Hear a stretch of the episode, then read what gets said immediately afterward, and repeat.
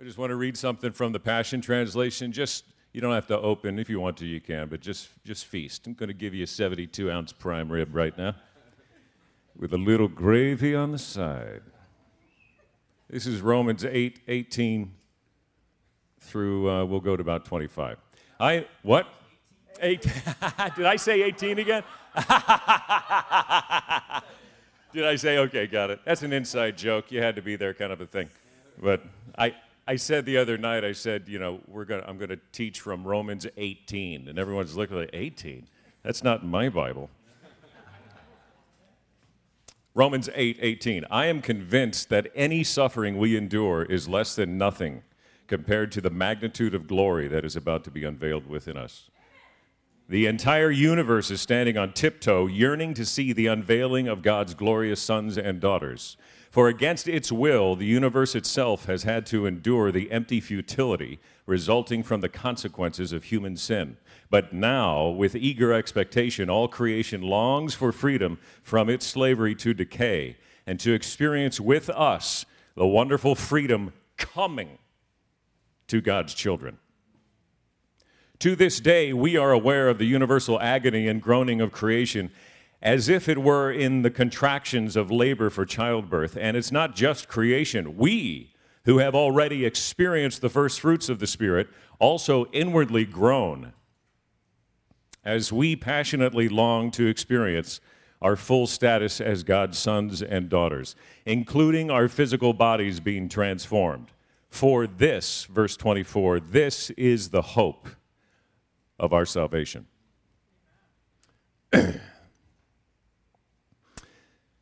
There's a lot of emotion going on. That's what this is up here.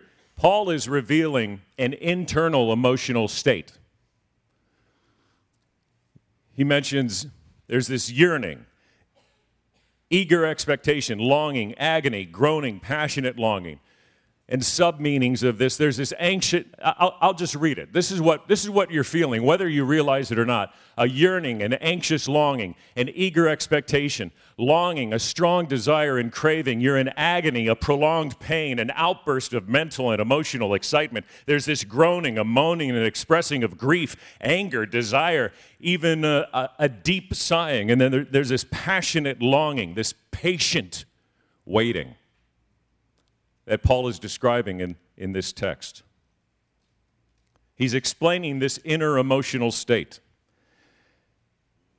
And then what's interesting, he reveals what I like to call this threefold hope of our salvation. Hey, honey, do you want, since your handwriting's better? These initially were circles, but I bombed the circles. So I made them into squares, a skill I learned when I was four. So.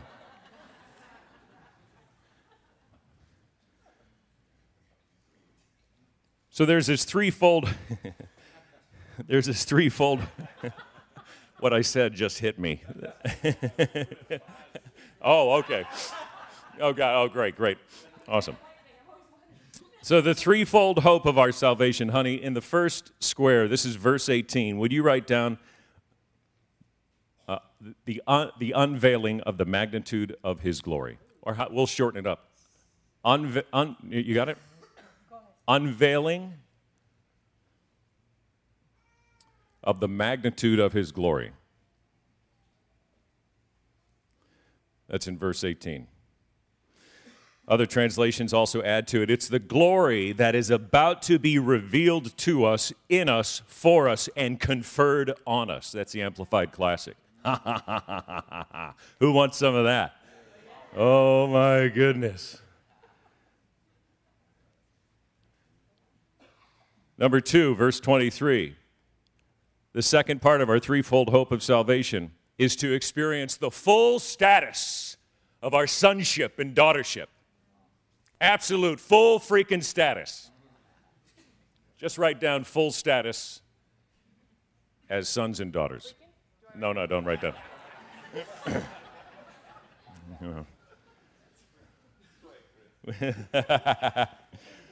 yeah. Sonship and daughtership. This is, this is inheritance, home, and legacy. Inheritance, home, and legacy. And then finally, the, the third part of our, what I call the threefold hope of our salvation. And who wants this? The physical transformation of our bodies. So I can put a sock on without pulling my back. if we wear socks in the new kingdom, the new heaven. What's that? We won't need socks. Okay, that's a excellent. That's my next book. Are there socks in heaven? Deep theological. I just saw a picture of Jesus walking around with white socks and sandals. Oh, Lord, no. That is not a manifestation of glory. okay, thank you, honey. Yeah, thanks. Okay. So look at this. This is the threefold hope of our salvation. I'm going to be honest with you. I, I have not meditated on I forgot to hold this before me. The threefold hope of our salvation is the magnitude of the revealing of God's glory, the reaching the full status of our sonship and daughtership, and the complete physical transformation of our bodies. And the idea is there's a lot of emotion here. And if we have what is fan- in a fancy way called an over-realized eschatology, which is a fancy way of saying we put our I'll put it this way. I cause myself great torment when I think I'm supposed to have all these now. And there's teaching going out there that you can't have all this now. Thy kingdom come, thy will be done, right? But there's this over realized end time result of things. But here, the Apostle Paul in Romans 8 is saying we have at least three things, brothers and sisters, that we are not going to fully experience until Christ returns. So we're in this ridiculous tension of the now and the not yet, aren't we?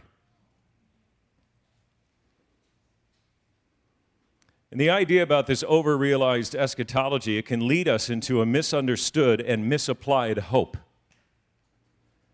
And a misapplied hope can cause us to misinterpret and misapply what we're feeling as sons and daughters of God on this earth. What we are emotionally experiencing. Let's start with this. What does hope mean? In Romans 8:24b, the Passion translation, it literally reads, "Hope means that we must trust and wait for what is still unseen." If your hope is attached to seeing something right now where Paul says it's not going to happen now, it's going to happen later, you're putting yourself in a precarious position. Verse 24, he goes on, For this is the hope of our salvation. The Aramaic puts it this way Therefore, we live in this hope. This is the hope we're living in. I often, honestly, find myself living in a different hope. The great Christian someday, when this debt gets cleared, that then, when I finally get this position, then I'm setting my hope on that. When this finally clears, then. When everything works out, then. But that's not the hope we have. For this is the hope of our salvation. Other translation says, we were saved in the sphere of this hope. We have been saved in this hope and for this future. You have been saved for this future. This is your future. The CEV puts it this way and this hope is what saves us. This is what saves you. It's Jesus Christ, Christ in you, the whole, He is the hope of God according to that trend, this is the hope that saves us in, in the daily moments, in all this crazy emotion that I'm going to unpack for you a little bit. The Living Bible puts it this way We are saved by trusting. And trusting means looking forward to getting something we don't have yet. For a man who already has something doesn't need to hope and trust that he will get it. So there's a freedom and a fullness we have yet to experience. Revelation 21 4 5.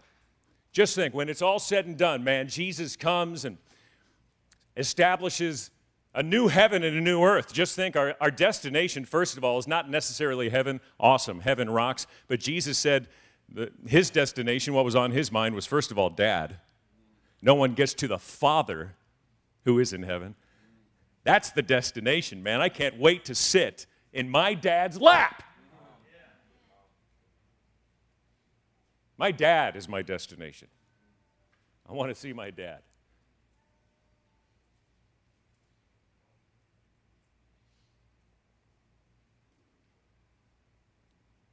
And so when he comes, he will.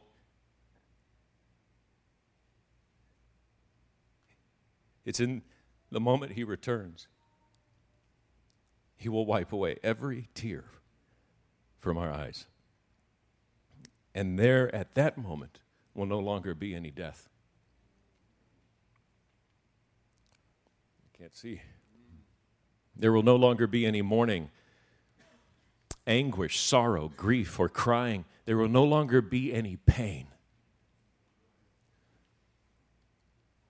For the first things have passed away, and Jesus says, I am making all things new.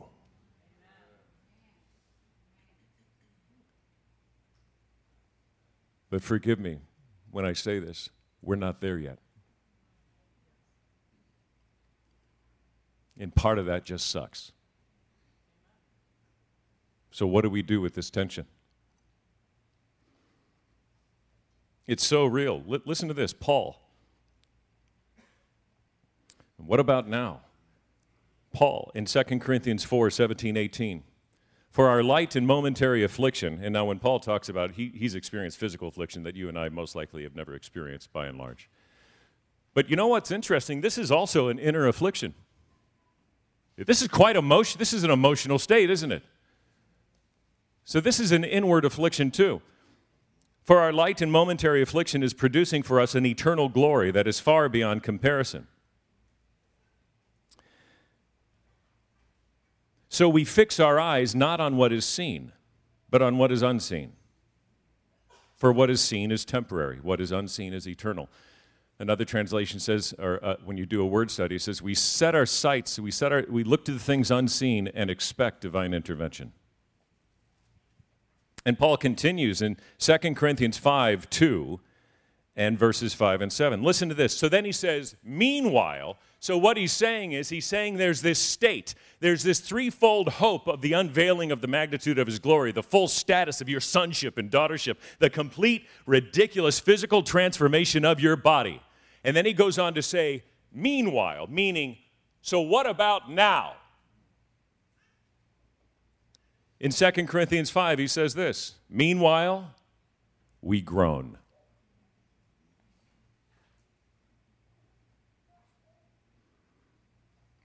we groan. In the Aramaic, it means sigh and yearn, longing to be clothed instead with our heavenly dwelling. Other translations, we ache with deep desire. We cry inside ourselves. We have a painful longing. Can anyone relate? The message translation humorously puts it this way Sometimes we can hardly wait to move, meaning to get to our heavenly dwelling. And so we cry out in frustration. Compared to what's coming, living conditions around here seem like a stopover in an unfurnished shack. and he goes on to say, and we're tired of it. We've been given a glimpse of the real thing, our true home, our resurrection bodies. The Spirit of God whets our appetite by giving us a taste of what's ahead. He puts a little of little bit of heaven in our hearts so that we'll never settle for less. Meaning so that we won't compromise the hope, so that we won't settle for a lesser worldly hope. And he goes on to say in 2 Corinthians 5 while we live in these earthly bodies, we groan and sigh. What an amazing insight. We groan and sigh. But it's not that we want to die and get rid of these bodies that clothe us. Rather, we want to put on our new bodies so that these dying bodies will be swallowed up by life. Therefore, we are always confident. Because of this hope, now we have our confidence, although we know that while we are at home in the body, we are away from the Lord. And he finishes in verse 7 of 2 Corinthians 5 For we walk by faith, not by sight. That whole text, that statement, that we all say, we walk by faith, not by sight, it's in the context of this tension of now and not yet, and this groaning within us. Realizing that there are some, thing, some things we are not going to get until Christ returns. And so here and now, we, we feel these emotions. But if we understand what our hope really is, these feelings and emotions will drive us to create and capture by force a false hope based on feeling and misguided desire. Does that make sense? Let me read that again. So, here and now, with all of these emotions, yearning, anxious longing, eager expectation, this strong desire and craving, agony, prolonged pain, outburst of mental and emotional excitement, groaning, moaning, expressing grief, anger, desire, sighing, patiently waiting, passionately longing.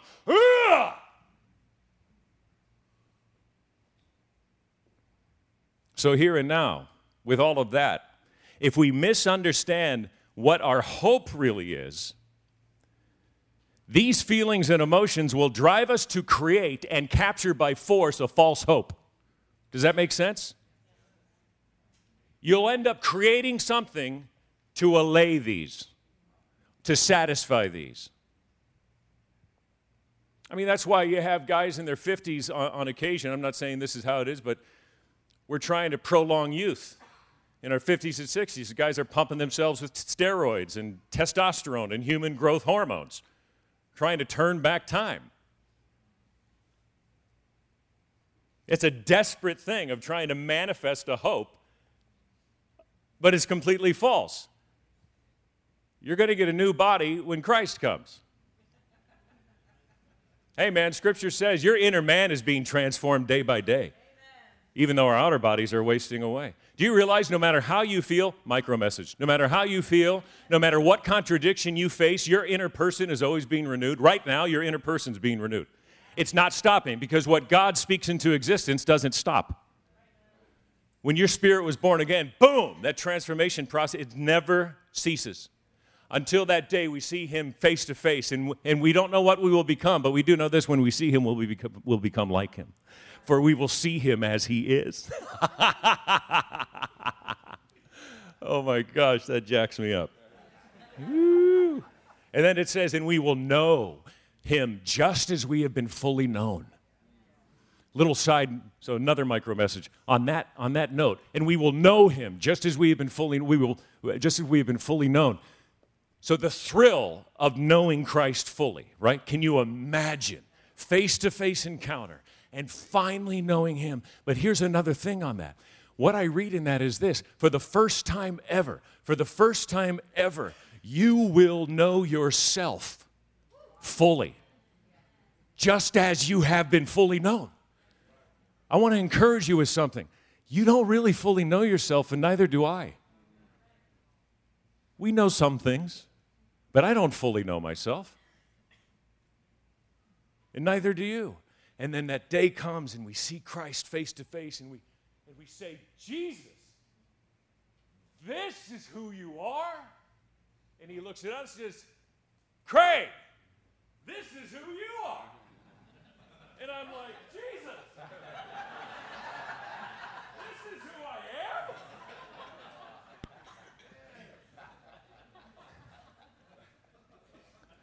And he'll say, you look a lot like me, don't you? I'm like, Jesus. I could get emotional. I didn't, I didn't know. I didn't know. And then he'll say, But now you do. Now let's live eternal life.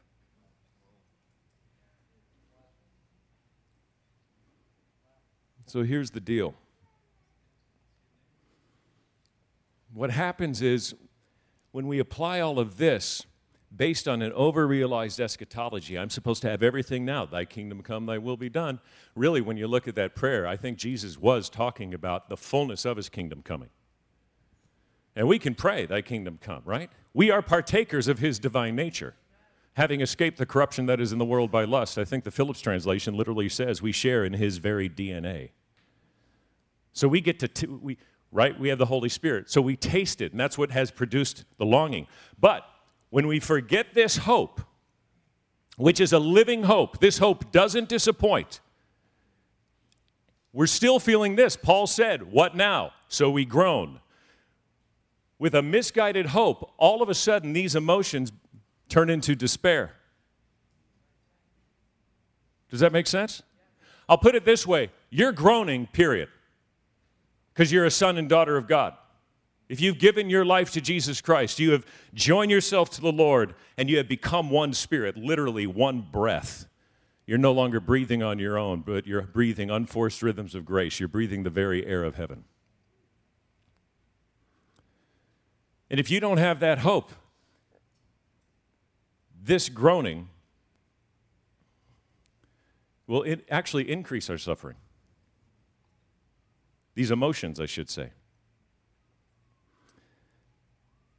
So I'm thinking this. The, this realized threefold hope reveals that there is a soon coming answer for everything regarding your life. It can't not happen. He's coming. He's coming. He's coming. It's happening. He's on his way. He's coming. The full magnitude of his glory will be revealed to you. You will attain your full status as his son and daughter. You will have a brand new glorified body. It can't not happen. We don't feast on that enough. That's my hunch.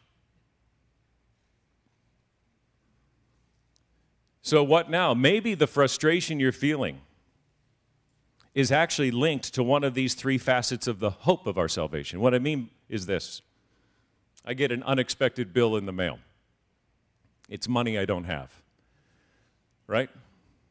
Here come the emotions frustration, agitation, anger. Most li- likely, I might even, I, I could even get mad at God, right?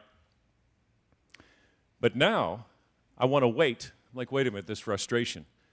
As a son of God, what is, this in, what, what is this indicating now? This longing, this agony, this irritation right now. Oh, wait a minute. This is just reminding me that I have full status of my sonship coming. I have the full magnitude of his glory coming. I pulled my back out this morning. Of course, I was like, you got to be kidding me. Again? But then I'm like, wait a minute. I've got a brand new body coming my way. So, you know what it does? Instead of despair, all of a sudden, this threefold hope of glory turns all of this into prayer. It becomes prayer. Because what's interesting is it's almost weird. Like Paul is talking and he ends it with verse 24, or I ended it with verse 24. For this is the hope of our salvation. And then he talks about hope. And then he goes on into verse 26. And in a similar way, the Holy Spirit takes hold of us in our human frailty. And then he goes on into talking about prayer. And I think how I see this, I could be wrong, okay? I submit this to you. But when he talks about, and he talks about, and we don't know how to pray as we ought. I think he's talking about this now and not yet, in this incredible hope that we're still waiting for. We're experiencing all these emotions, and then all of a sudden he says, he calls this a, a frail condition that we're in. But we're more than conquerors, yes. But we're also in this condition of the now and the not yet. And so all of a sudden he goes into prayer and he takes this into prayer and he says the Holy Spirit intercedes through us with yearning and groaning and passionate longing and eager expectation, too deep for words.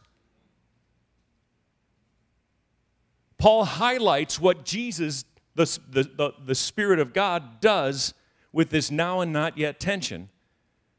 And we can all of a sudden take this and set this emotional experience inwardly to this hope that we have set before us.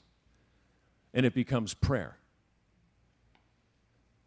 Does that make sense? Check this out. You know, and, and, and, and honey, if you want I, want, I want Chris to share something, so whenever, okay? Okay. All right. That's the thing. I don't know what I'm about to do. So, And you know what's wild? And we read in Hebrews this, this hope is the anchor of our soul. Well, what's our soul? A simple definition of our soul is what? Mind, will, and emotions. This hope. So all of a sudden, I'm feeling this longing, and if I attach it to this hope, it anchors. It anchors this. And it even purifies this. And it becomes prayer. So this hope anchors this, in, this internal emotional situation we find ourselves in. So now I don't have to complain, I get to pray. Now I don't have to murmur, I get to pray. Now I don't have to say, um, life stinks, I get to pray. I get to take all of this, I get to, I get to, I get to anchor it right there. This hope serves as the anchor. This is the anchor of all of this. When I don't have this anchor, these are floating around like crazy in me. And then I would go abuse alcohol, go do drugs, go have whatever. Binge, anesthetize, medicate, self medicate. Why? Because all of a sudden I had taken my eyes off the things unseen. Even Moses did this. He left, how could he have left Pharaoh all the riches? I mean, he basically had heaven on earth, relatively speaking. And it says he left having seen the one who is unseen.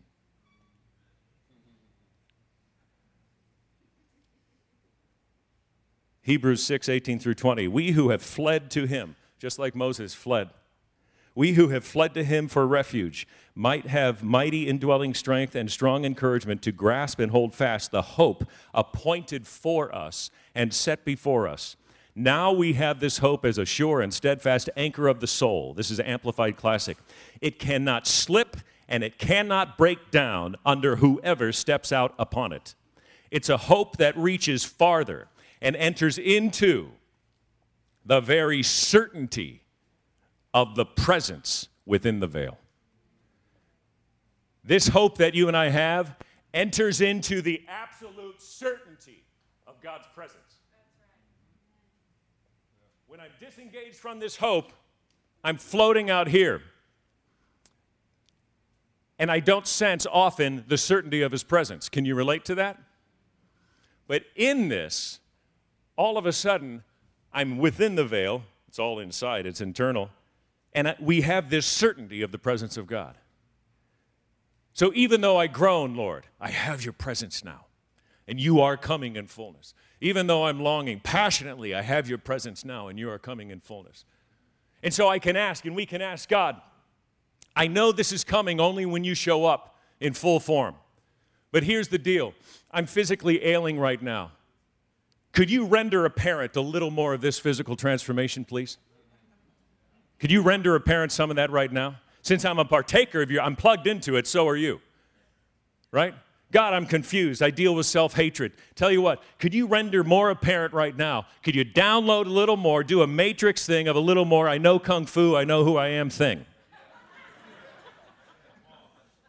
Right? God, this world, I'm just vexed by this world. Why do the wicked prosper, as, as David said? But then it's, well, that's a whole other message. Then I say, Father God, I need the unveiling of your glory, the magnitude of your splendor, your brightness, your majesty, your good opinion and intention about me before the fall ever took place. Render that apparent now. So this is just an indicate and these emotions are indicators of what you actually want to be rendered apparent. And Jesus says, "Child, all of this will be rendered apparent. It's coming because you're on an eternal time frame." Have you ever looked up the definition for the word eternity? in the Greek. It's a wild definition. It means this time out of mind.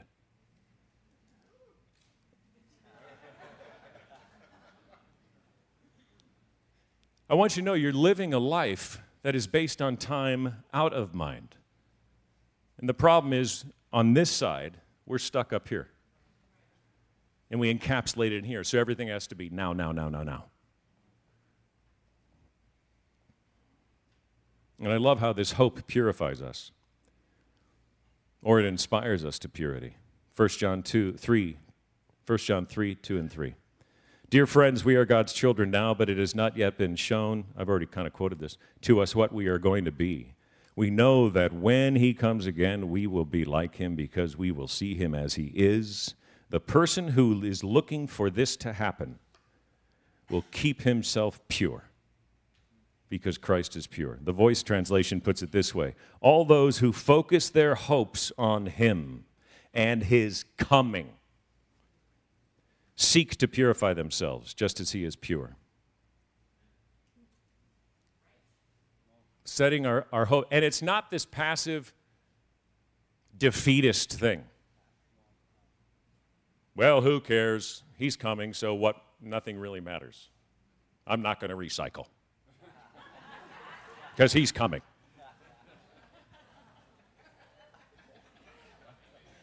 Forget it. I'm going to watch that show on Netflix. He's coming. No, the fact that he's coming, according to that scripture from 1 John, inspires us to be pure because the pure one is coming. I want to, so I keep, I'm, I'm reminded, oh my goodness, he's coming, he's coming.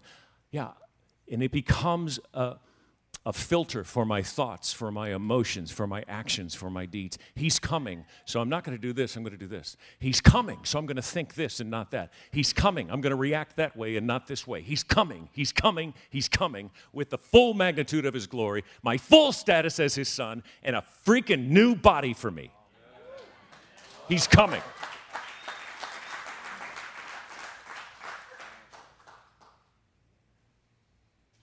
And Paul wasn't afraid to talk about this tension. So, do, do, do, you understand? Is this making sense? Do you understand some of the things you and I feel just as living on this plane? And here's the good news God knew we were going to experience this. Paul even says, So, meanwhile, what do we do?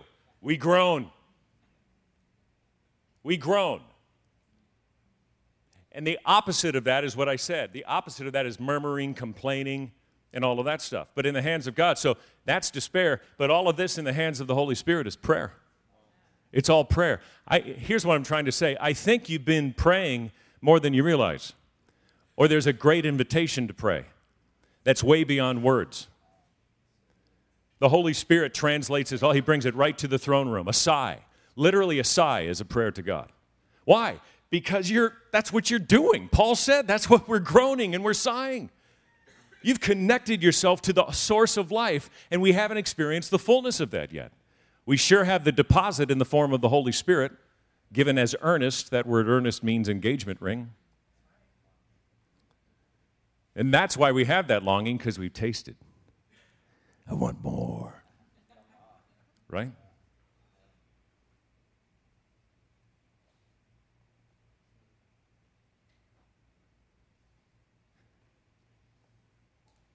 So I pay attention to. Like a longing for people I know who are in pain. Some don't know Jesus, some are suffering. And I have this emotion right now. And I confess I don't know how to pray as I ought.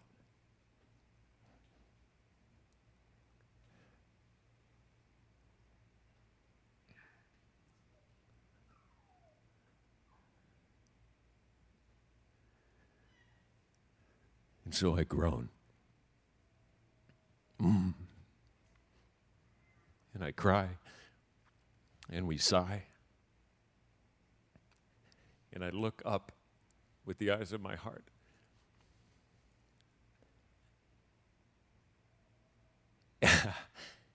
and I know He's coming. And one day there will be no pain, no suffering, no death. He's coming.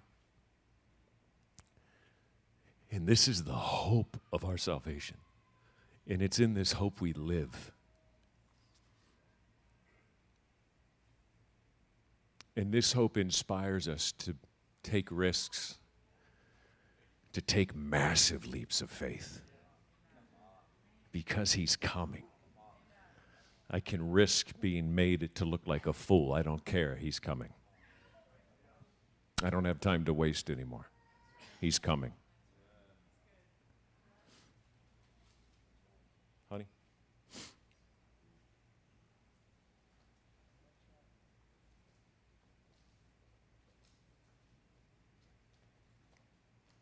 I pray.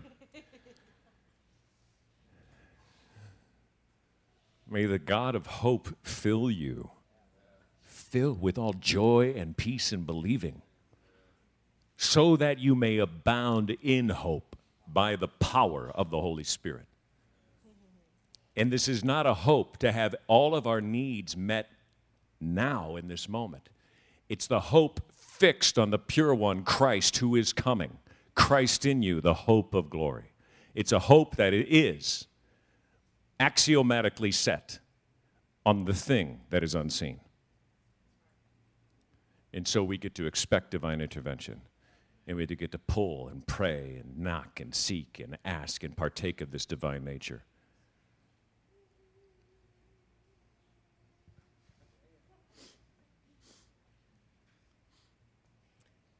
Um, I didn't know that Craig was working on this, and when we started sharing notes, it was uh, I I just leapt because um, for the last several months, I've been having these uh, moments with the Lord, hours with the Lord, over um, over this this coming year, and interceding for our nation. And this um, this next election, as I've been asking the Lord, please help us do it better this time.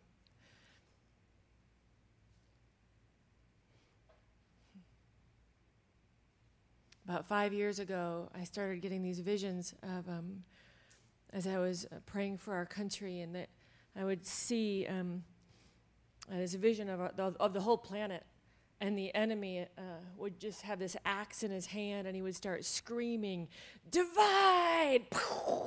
Divide! Divide! Like over every nation.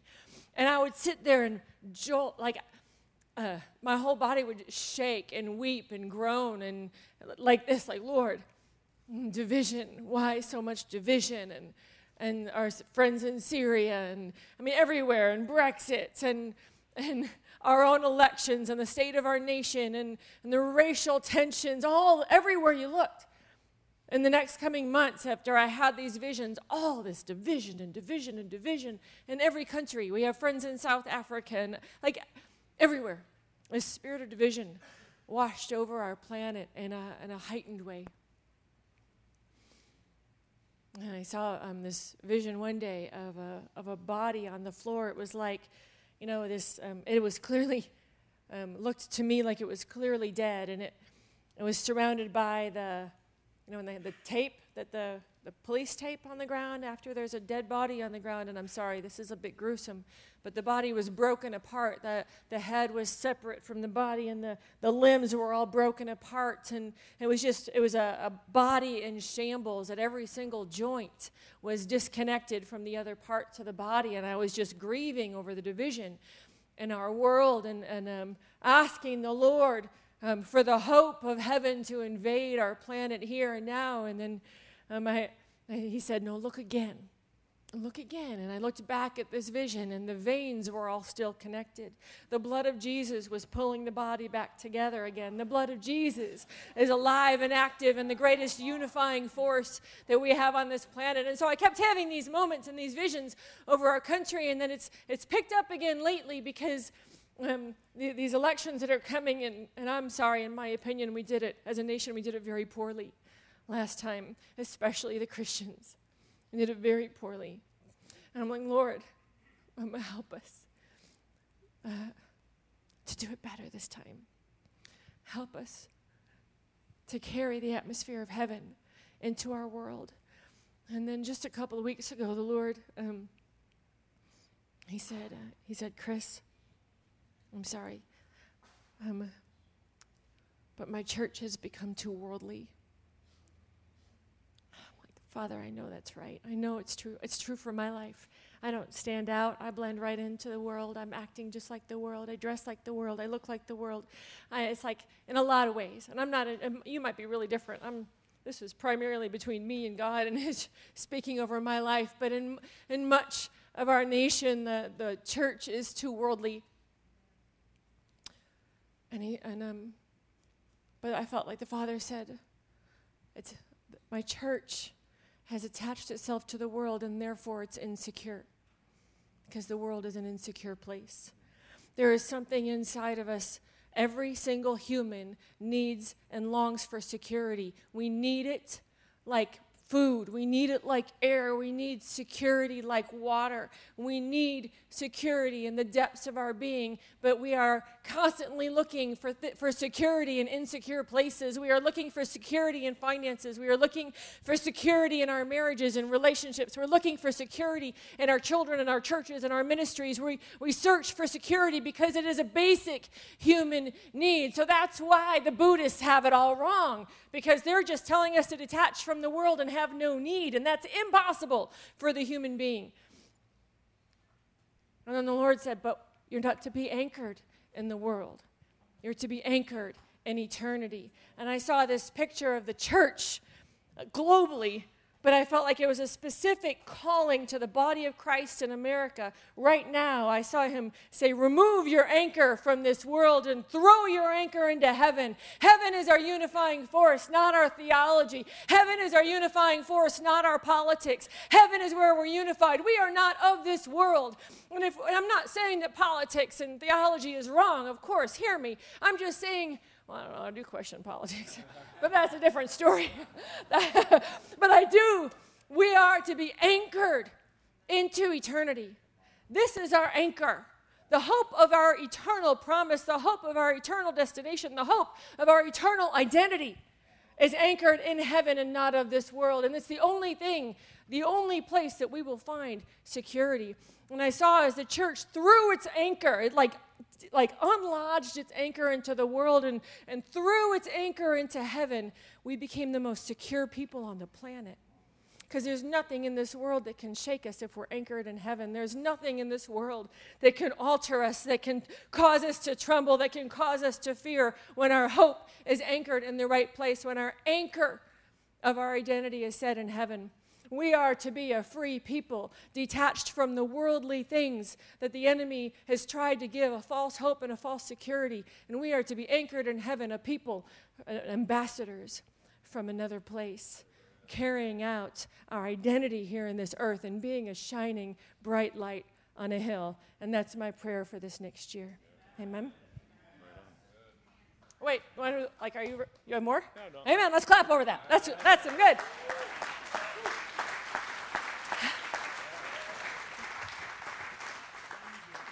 So, yeah, that was Craig, not Chris. Can I do an altar call, or are you like planning for something?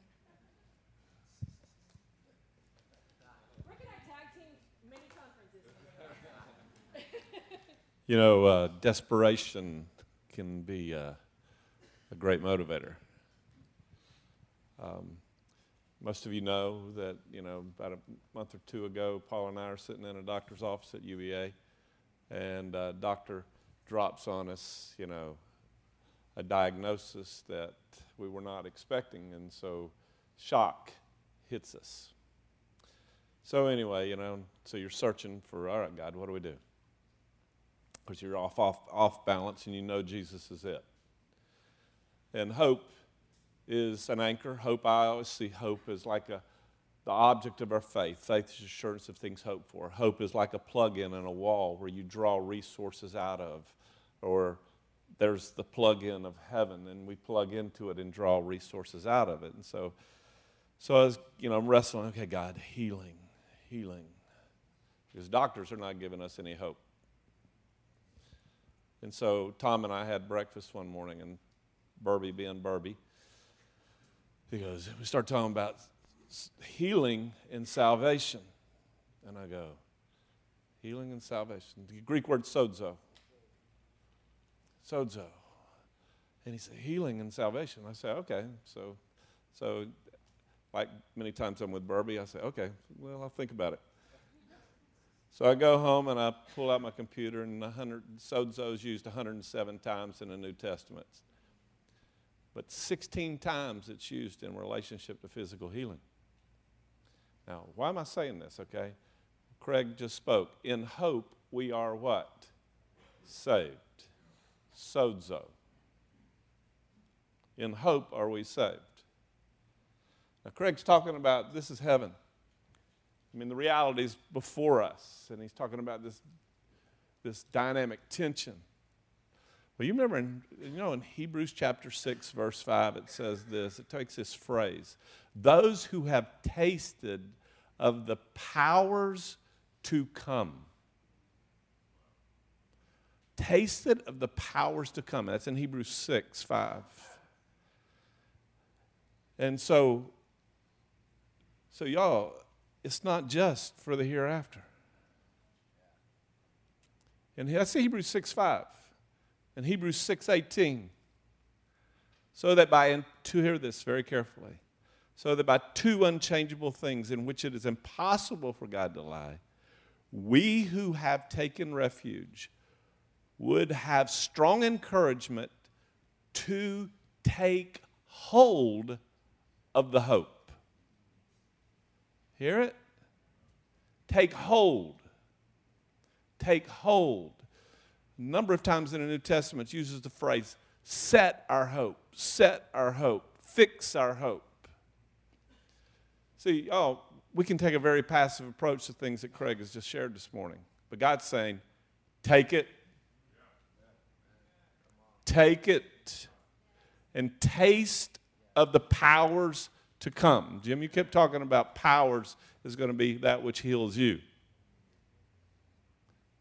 And so God is calling us to take hold of the hope before us. Set it. We make the choice. God's put it before us. He's established it, and He's given His Spirit in us to intercede for us with groanings and come in agreement in the Spirit. Pray in the Spirit. Call it forth. Taste of the heavens of the powers of the age to come. We talked about this one time, Brandon. Salvation. So I just want to believe for the salvation. I want to take hold of the hope that is Jesus. You know? And like I shared with y'all a couple of Sundays ago, in relationship to the diagnosis that we received, 1 John 5 9 says, which if we receive the testimony or witness of men, and it was kind of interesting to me. The doctor says, we sat down with him and he had not had the biopsy yet. He saw an x ray, he saw a picture, he saw an x ray, and he pronounced into us in faith death. Okay? You hear what I said? And then they did a biopsy, and, you know, biopsy quote confirmed what he thought. But it says, if we receive the testimony of men, verse 9 says, the testimony of God is greater.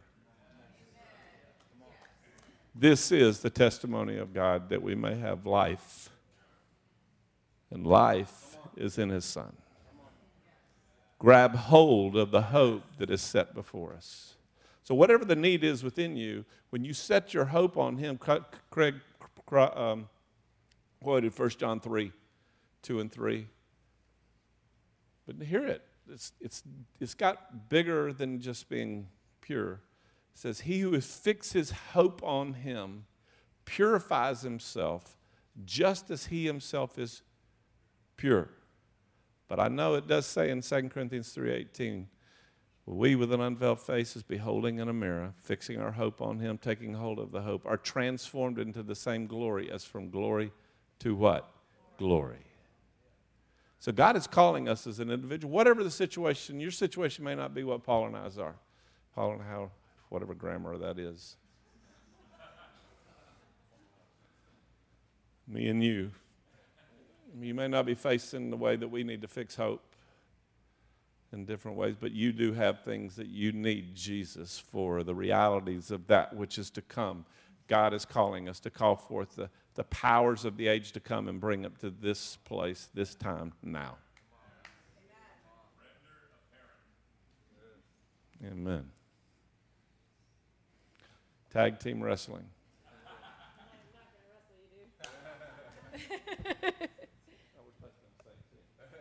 oh, yeah.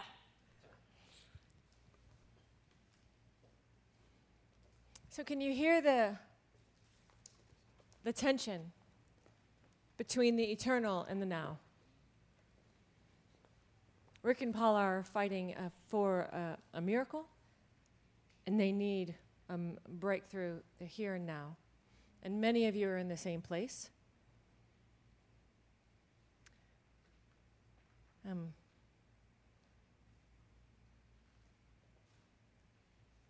there is something, and I don't. This is this is a topic we can talk about for hours and hours and days and days and weeks and weeks. This is deep and complicated in our own souls and rich, but they um, they do not cancel each other out. Our needs here do not cancel out our hope of heaven, and our hope of heaven do not cancel out our needs here. That they are, they are both true. But inside of us, what rises to the top? If our, if our comfort, if our will, if our desires for the here and the now are bigger than our anchor of hope in the eternal, I think we're out of balance. The eternal always rises to the top. And honestly, in my life, there's been many seasons where I'm out of balance. I'm more aware of my current present needs here and now. And especially in a situation where they're screaming in your face your, your needs here and now.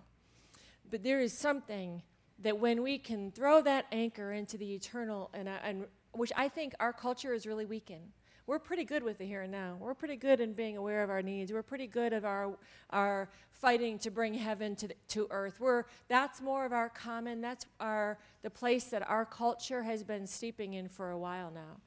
But our, um, I believe in many circles that I've been involved in are um, where we're weak is actually anchoring our hope in the eternal glory. Like I can actually prophesy and promise to every single person in this room that you can smile at your future, that there is glory, that we can, we are told in the scripture to fantasize and to dream and to get excited about heaven and to spur one another on with our guarantee hope of expectation and glory for all eternity.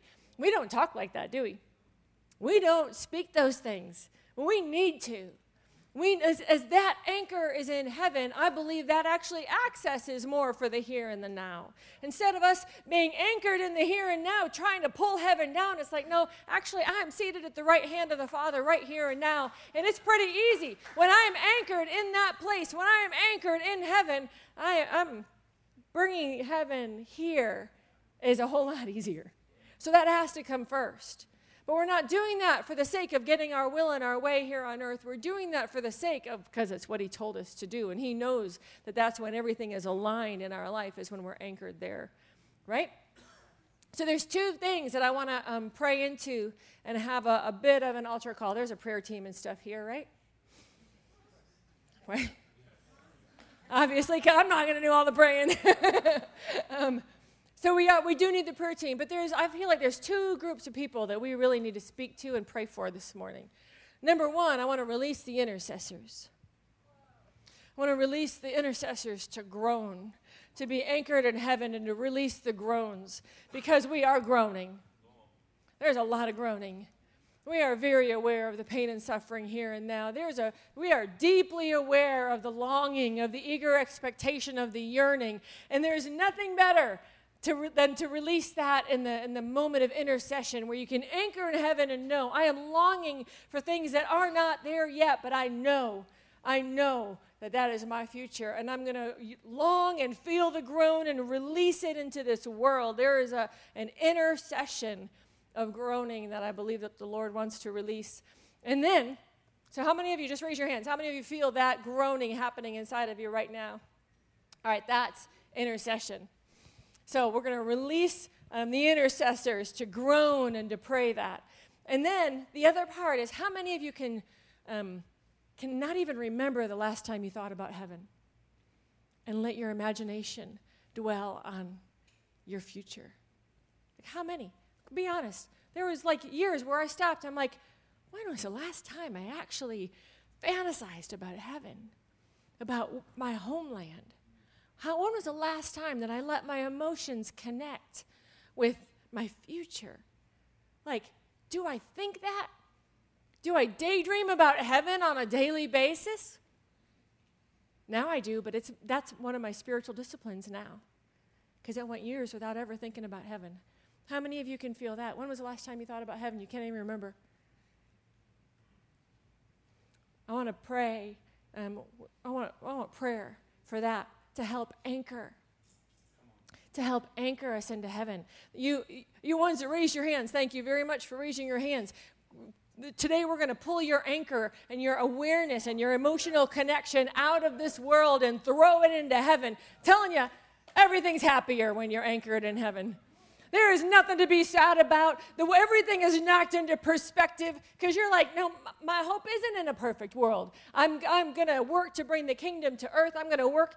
Anyway, I'm going to go off and preach a whole second message, but you get it. It's a good day when we can fantasize and dream and have our hope anchored in heaven. There is nothing passive about a heavenly hope when, we, when it's real inside of us, when it's vibrant inside of us, we can't help but spread the kingdom everywhere we go. That's the way that we do it. We can't spread something we're not connected to. We can't spread something that we're not even thinking about. We can't spread something that we're not emotionally aware of. How can we spread the kingdom if, uh, if we're not even thinking about heaven?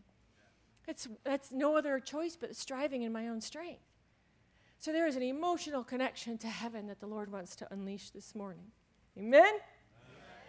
Prayer team, music, go! Cue the people.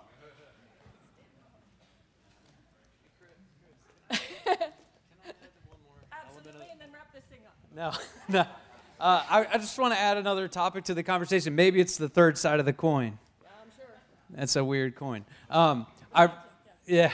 What, what the Lord spoke to me this week was that I was in a season of, um, well, He said this denial is not faith. And denial is an attempt at faith, but, but by disconnecting emotion. And so I wonder is there also this other piece that maybe I'm not the only one struggling with that says, man, I'm just going to anchor myself here, but to do that, I'm going to actually sever off everything that Craig was actually saying exists and denying that. So maybe if there's a piece, maybe anybody else that can um, re- relate to that area where maybe you're struggling to even feel some of those because you've severed some of that in order to try to anchor there, but it's in denial and not faith. Yeah, no, that's um, that's right on. There is no there is no true faith in denial. That's disconnection. We talked about that last night. Disconnecting from the truth of our emotional state is not true faith. Faith requires your wholehearted um, connection. Is how I would say that. It's all the same conversation, but that's more of the the way that faith and the word of faith world has as peop, the way that people have responded to faith is they don't know how to do that and fully engage with a whole heart. So often there has been a disconnection, and that's the spirit of religion. That's not faith. So it is a redefinition of faith, is what that's a whole different teaching, and it's necessary. But let me just say that that's not real faith. That's um, that's religion. True faith is engaged wholeheartedly and is brutally honest, and it's not contradictory. So we just opened up a can that we can't close. Hope that Craig talks about is not a thing, it's a person.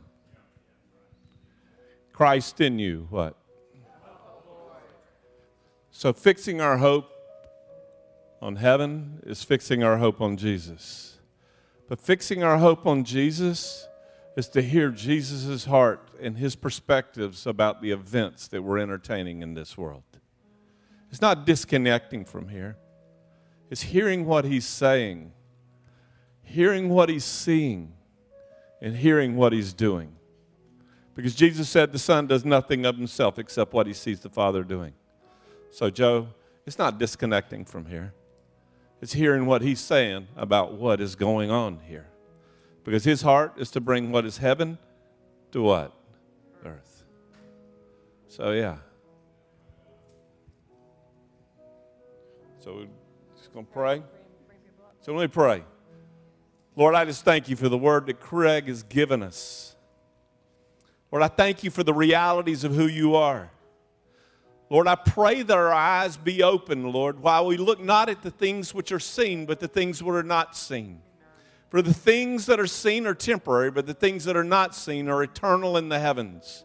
And your word declares, Lord, if we look and fix our faith on that which is seen, our faith will be temporary. But Lord, if we fix our hope and our faith on the things which are not seen, our faith will be eternal in the heavens. So, God, we just choose now to take hold of the anchor, take hold of you, Jesus, and allow and bring the realities of you into the realities of our life. Lord, we call for the realities of you. We, Lord, we forgive us for passivities of not setting our hope, fixing our hope, grabbing hold of the hope set before us. So, God, right now, Lord, we choose to fix our hope on you and draw on the powers of the age to come to be released on this earth. God, into our circumstances, whatever it may be. So, Lord, we call forth, call it forth in the name of Jesus. And Lord, we rebuke passivity, we rebuke fears and doubts in the name of Jesus. I rebuke unbelief in Jesus' name. Lord, the things that would distract us from the realities of you. So, God, we step out in faith. We call forth in Jesus' name. In Jesus' name.